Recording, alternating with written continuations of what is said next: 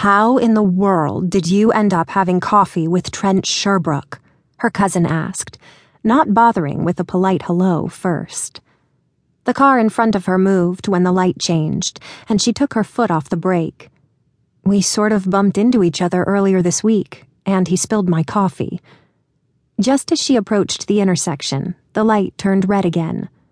Darn it! Friday traffic sucked. She should have been paying closer attention to the time. If she were lucky, she'd make it to the other Ambrosia bakery located in Providence, just in time for her shift. Her mother managed the first store, opened by her great grandfather, in the Federal Hill section of the city, and she noticed if an employee was even a few minutes late. I guess that explains how you met, but not why he sat and had coffee with you. The light changed again, and Addie crossed the intersection. In the distance, she could see the archway and the giant bronze pine nut that welcome everyone to the Federal Hill section of Providence. He wanted to make sure I hadn't gotten burned, and he offered to have my blouse cleaned. A sigh came through the phone. I wish someone like that would check on me. So, what's he like? Nice, Addie turned into the tiny lot behind the building. According to the dashboard clock, she'd have just enough time to change her clothes before her shift started. That's all you have to say? This is Trent Sherbrooke we're talking about. He dated that princess from Denmark last year. You know, the one that no one can figure out how to pronounce her name? I don't have time now, Chloe, Addie said as she pulled open the back door into the kitchen. I'll call you this weekend. You better. In less time than it took Clark Kent to change into Superman, Addie changed out of her skirt and top and into jean shorts and a black ambrosia t shirt.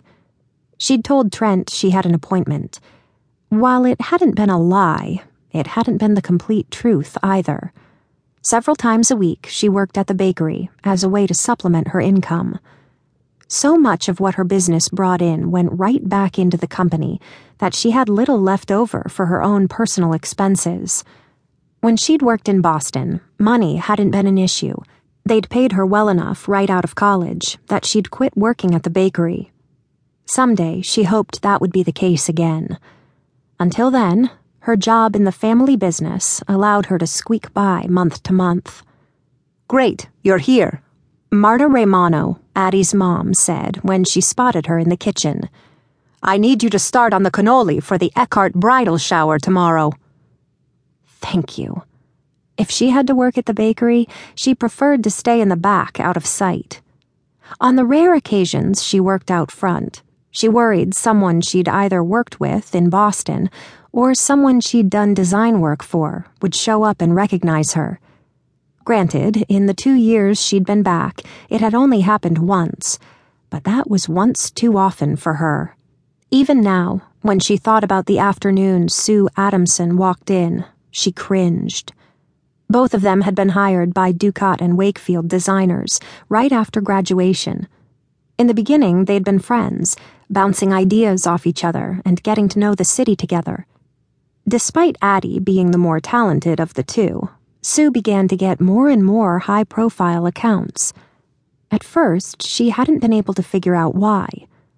When Raphael Ducat, one of the partners, filed for divorce and then suddenly started showing up everywhere with Sue glued to his side, Addie, along with everyone else, figured out the secret to Sue's sudden success.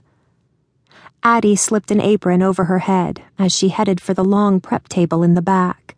Already her mom had pulled out trays of unfilled cannoli shells. As she settled into a routine, her thoughts turned away from Sue and toward the gentleman she'd had coffee with that afternoon. In all honesty, she'd never expected to see Trent again. When she looked up and saw him standing there, she'd almost fallen from her seat. At first, she feared he was a figment of her imagination. After all, since their run in, she had thought of him often. She'd even caved in and sketched him two nights earlier. When he'd asked to sit down, it had taken several seconds for her brain to get a response out of her mouth. As they sat and talked, she forced herself to not stare at him, which had been no easy task.